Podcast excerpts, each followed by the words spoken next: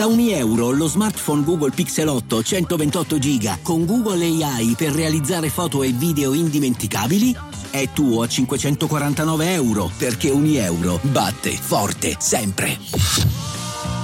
Fino al 16 maggio. Oni, i famosi demoni giapponesi del folklore. Praticamente tutti gli appassionati di manga, anime e videogames ne hanno sentito parlare almeno una volta. Vengono descritti come giganti dall'aspetto mostruoso, dotati di corna. Hanno tratti umani, ma a seconda della raffigurazione possono esserci notevoli differenze fra uno e l'altro. Talvolta portano con sé una mazza ferrata e sono dotati di artigli. Si nutrono di carne umana e hanno la possibilità di mutare la loro forma. Le prime storie sugli Oni, però, li descrivevano come creature innocue ed anzi tenevano a bada gli spiriti maligni. Con il tempo, le leggende iniziarono a descriverli come distruttori e portatori di eventi catastrofici.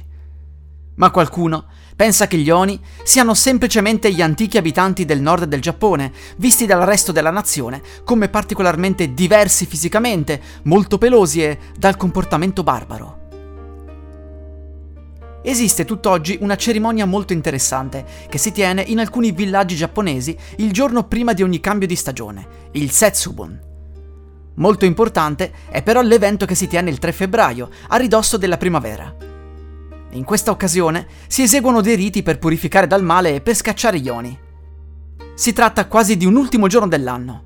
La pratica è simile ad altre di nostre celebrazioni italiane, che anche se si tengono in altri giorni di inverno o di primavera, stanno sempre a simboleggiare la fine dell'inverno e il rituale di allontanamento delle presenze malvagie.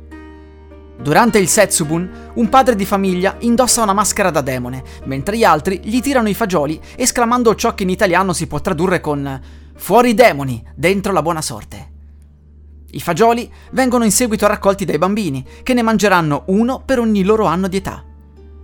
Fra le creature più importanti del Giappone c'è stato Shuten Doji, il re degli Oni, alto più di 6 metri. Egli viveva in un palazzo non lontano da Kyoto e aveva diversi Oni come servi. Il suo volto e i suoi capelli erano rossi e aveva ben 15 occhi e 5 corna.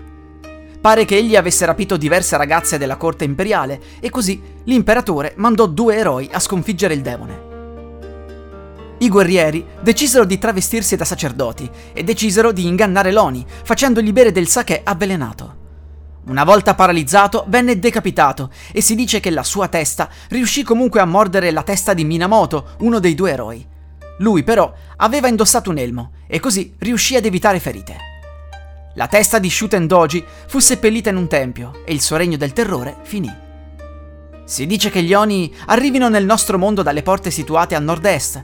Per questo motivo, nel periodo Edo, si usava evitare che le abitazioni fossero rivolte verso quella direzione. In alcuni castelli, a nord-est, era situato solo un cortile, in modo da avere un eventuale spazio dove combatterli con l'esercito.